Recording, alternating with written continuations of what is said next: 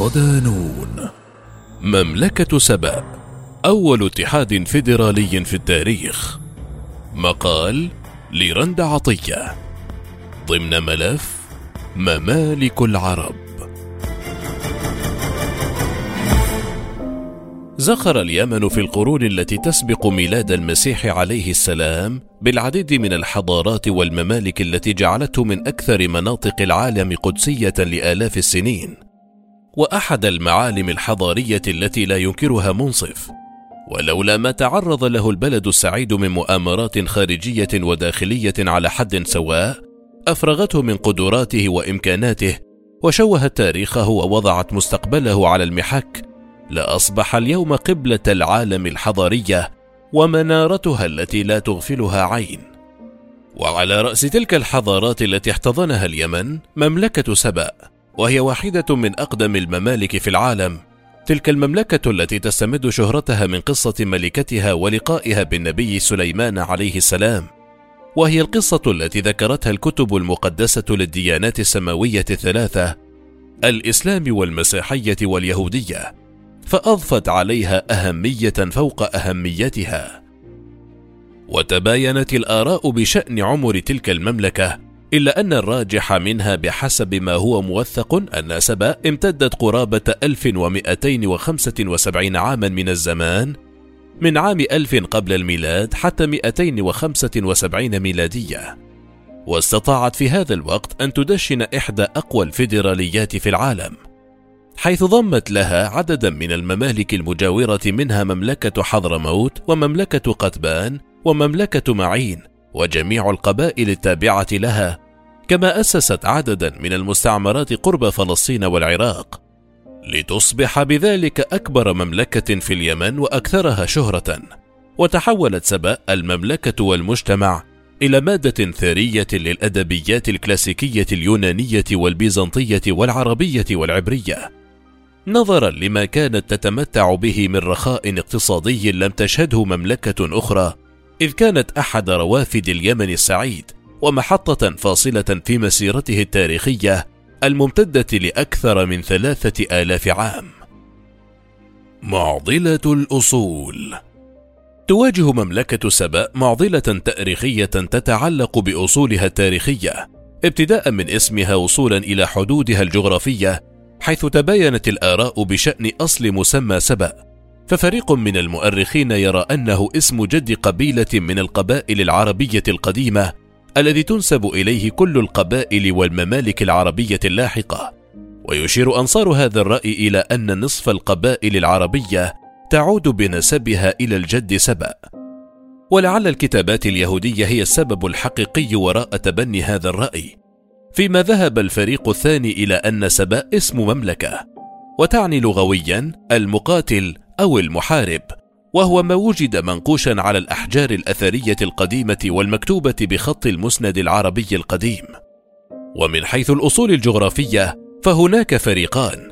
الأول يرى أن المملكة كانت في جنوب شبه الجزيرة العربية اليمن حاليا، وعاصمتها مأرب، وهو ما يتضح من خلال الآثار الموجودة في تلك المدينة التاريخية حتى الآن. أما الفريق الثاني فيشير إلى أنها إثيوبية الأصل، وكانت عاصمتها أكسيوم بشمال إثيوبيا، وهو ما تناولته بعض الكتابات الدينية القديمة. ويرجع بعض المؤرخين هذا الجدل إلى توسعات مملكة سبأ وفتوحاتها التجارية، فقد عمد ملوكها إلى إقامة مستعمرات اقتصادية لهم في بعض البلدان المجاورة، وهو ما حدث في إثيوبيا.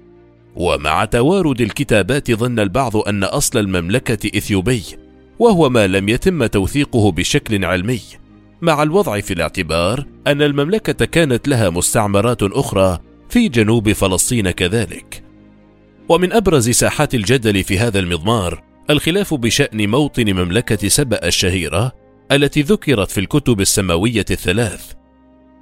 ففي تقرير للباحث المتخصص في دراسات الآثار وومينغرين نشرته مجلة أنشينت أوريجينز البريطانية، أشار إلى أن الملكة وردت في التوراة والقرآن الكريم بصفتها فقط دون اسمها، ومع ذلك وضع لها أنصار كل هوية اسما خاصا بها، فهي عند العرب بلقيس، وعند المسيحيين نيكولا، وعند الإثيوبيين مكيدا. وبينما يميل الكثير من الباحثين إلى أن ملكة سبأ شخصية دينية في الأساس، فإن الإثيوبيين يرونها كوالدة للشعب الإثيوبي، بل يعتقدون أن أصول سلالة سليمان التي حكمت إثيوبيا حتى عزل آخر حكامها هيلا سلاسي الأول في عام 1974 تعود لملكة سبأ. ويشير الباحث إلى أن الجدل هنا ليس في هوية الملكة لكن في موقع المملكة الجغرافي. فوفق المؤرخ اليهودي يوسيفوس فلافيوس من القرن الأول الميلادي، فإن مملكة سبأ هي إثيوبيا في الوقت الحالي، وأن ملكة سبأ جاءت من أكسيوم إحدى ممالك إثيوبيا القديمة، في مقابل رؤية أخرى تشير إلى أن سبأ تقع في الركن الجنوبي الغربي من شبه الجزيرة العربية، وأن الحديث عن أصول إثيوبية إنما يأتي من الفتوحات التي فتحتها المملكة في إفريقيا بعد تنامي نفوذها الاقتصادي. ورغم مرور أكثر من 750 عاما على انتهاء المملكة، فإن الجدل بشأن أصولها ما زال قائما، إلا أنه على الأرجح وفق أقوال المؤرخين وما وثقته النقوش الأثرية، فإن مأرب اليمنية هي عاصمة مملكة سبأ الرئيسية، حتى إن ظهر لأكسيوم الإثيوبية دور بعد ذلك في ضوء التوسعات الاقتصادية التي قام بها حكام المملكة لاحقا. أول فيدرالية في التاريخ. كعادة معظم الممالك العربية قبل الإسلام، تدرج نظام الحكم في سبأ من الديني إلى المدني، فكان في البداية عشائريا يقوم على فلسفة أن الإله هو الحاكم، ثم تدرج إلى المكاربة أي الكهنة، وصولا إلى الملوك البشريين المختارين كذلك من الإله لرعاية شؤون البلد. وتشير دراسات إلى أن المؤسس الحقيقي للمملكة هو الملك كرب إيل وتر، الذي ادعى أن الآلهة اختارته لحكم المملكة، وشن غزواته التي سيطر من خلالها على العديد من المدن المجاورة حتى وصل إلى الجهة المقابلة حيث إثيوبيا، وكان ذلك بإعاز مباشر من الآلهة وفق ما تقول الأسطورة. ويعد نظام الحكم في إثيوبيا أول نظام فيدرالي في التاريخ، حيث جمع كرب إيل العديد من الممالك والإقطاعيات الأخرى التي سيطر عليها في غزواته، لتكون تحت ولايته في نظام أشبه بالاتحاد الفيدرالي. وكانت الدولة تدار عبر اتحاد قبلي ثابت على رأسه الكاهن المبعوث من الإله، وتحت رايته ولايات تابعة له تأتمر بأمره وتنتهي بنهيه. وكان من بين الممالك التي خضعت لسبأ في ذلك الوقت همدان وكندا، فيما ذكرت بعض الروايات أن الغساسنة والمناذرة كانوا سبأيين كذلك. ومع مرور الوقت اختفت معظم القبائل والولايات الصغيرة التي كانت تحت سيطرة سبأ، ولم يتبق إلا القليل منهم بأسمائهم التي بقيت حتى اليوم، ومن بينهم همدان وكندا. وقد وثقت كتب اليونانيين تلك المرحلة المهمة من تاريخ المملكة التي كانت سببا رئيسيا في إطلاق اسم اليمن السعيد على تلك البلاد التي حققت توسعات جغرافية لم تحققها مملكة أخرى على مر التاريخ العربي القديم. من الكهنوتية إلى الملكية. كان السبأيون شعبا متدينا بطبيعة الحال، غير أن هذا التدين مر بمراحل ومحطات مختلفة تبعا للأسرة الحاكمة. فمنذ القرن الثامن قبل الميلاد بدأوا في عبادة الشمس والقمر وكوكب الزهرة، لكن سرعان ما تغيرت الآلهة مع تغير الأسرة الحاكمة في القرن الرابع قبل الميلاد، حيث عبدوا الأصنام وعلى رأسهم الصنم تأل بريام الذي يقال إنه أحد أجداد الهمدانيين. وكان لكل قبيلة صنم خاص بها يميزها عن غيرها، هذا بخلاف الصنم الرئيسي الذي كان يعبده الجميع. ومع بدايات القرن الأول قبل الميلاد بدأت أولى محطات الوحدانية، حين تخلوا عن الوثنية وبدأوا في اتجاه عبادة إله واحد كان يسمى رحمن،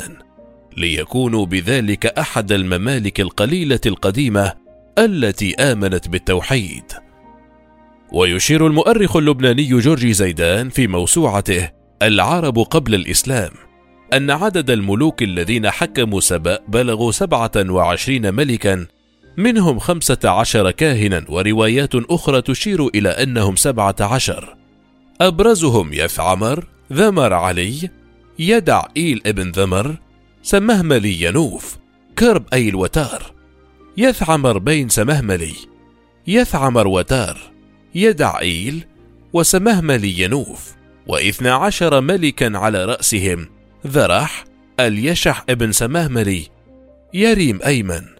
ويميل زيدان إلى أن عمر مملكة سبأ أقل مما ذكرته الروايات التاريخية بكثير، في إشارة إلى 1275 عاما، لافتا إلى أنه لو تم حساب متوسط أعمار الملوك والكهنة الذين حكموا فإنهم لن يتعدوا 23 جيلا تقريبا، وبتقدير الجيل 25 عاما، فإن العمر الحقيقي للمملكة يقترب من 700 سنة على حد قوله. لكنه استدرك قائلا إن هناك أجيالا أخرى لم ترد ولم توثقها الكتابات التاريخية، وهو ما يعني أن عمر سبأ ربما يكون أكبر من ذلك.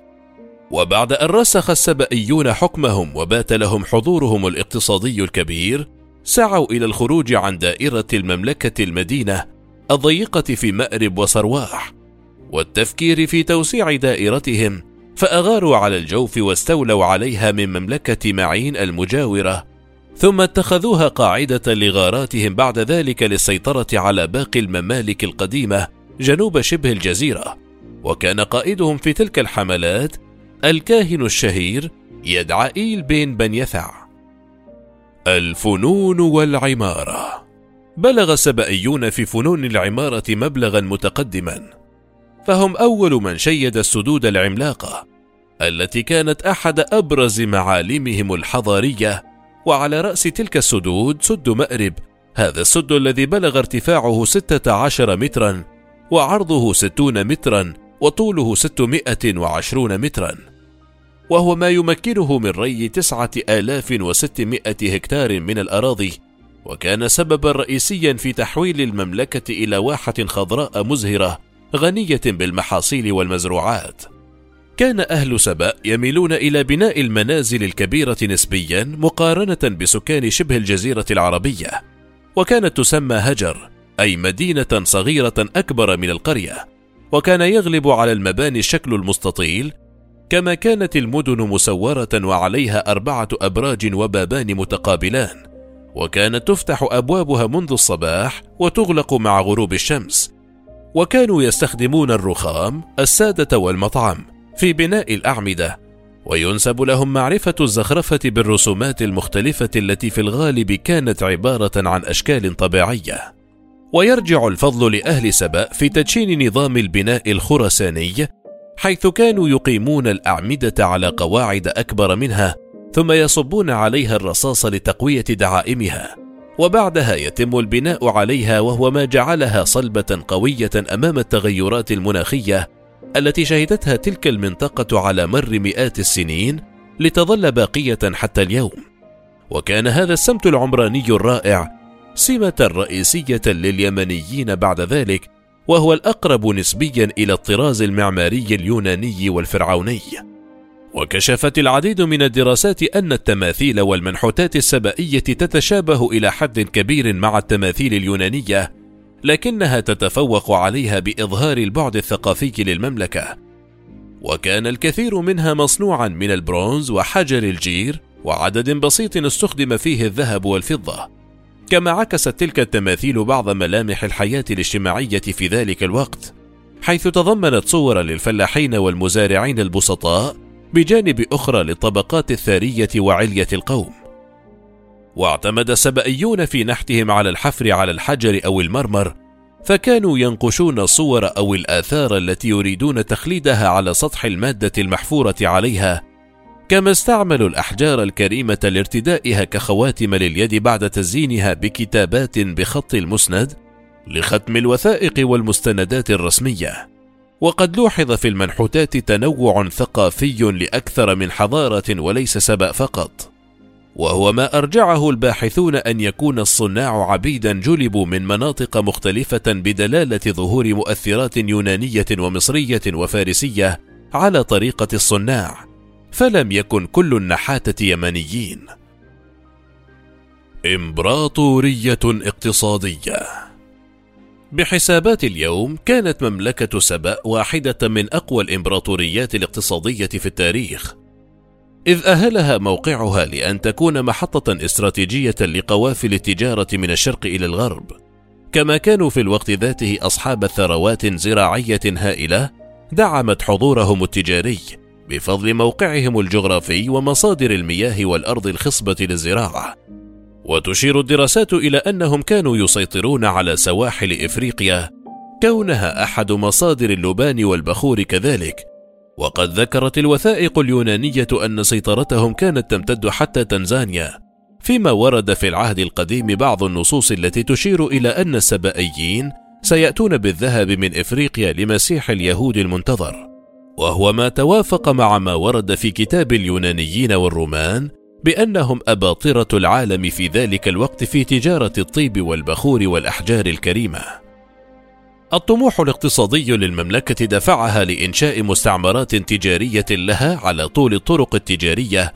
وحولوا الكثير من المدن التابعة لحضارات وممالك أخرى إلى قلاع اقتصادية ونقاط انطلاق لهم لتعزيز تجاراتهم في إفريقيا والشرق الأوسط،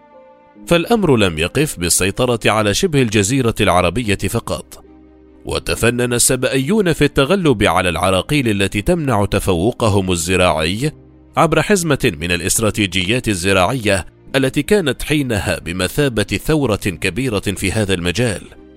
ومن بينها نحت الجبال في شكل مدرجات لتسهيل إيصال المياه منها إلى الأراضي الزراعية المنخفضة، حتى تحولت الجبال إلى ما يشبه السلالم وفق ما ذكرت الروايات اليونانية، ما يوثق تقدم فنون الزراعة عند أهل اليمن القدماء. الحرب الأهلية وسقوط المملكة. رغم ما بلغته سبأ من ازدهار ورخاء اقتصادي غير مسبوق، حتى تحول السبأيون إلى أحد أغنى شعوب الأرض في ذلك الوقت بفضل نفوذهم التجاري الذي شهد به الجميع، فإن ذلك لم يقف حائلا أمام إضعاف الدولة وملوكها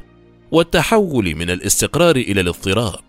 حيث دخلت المملكة في تحالفات أدت في النهاية إلى سقوطها.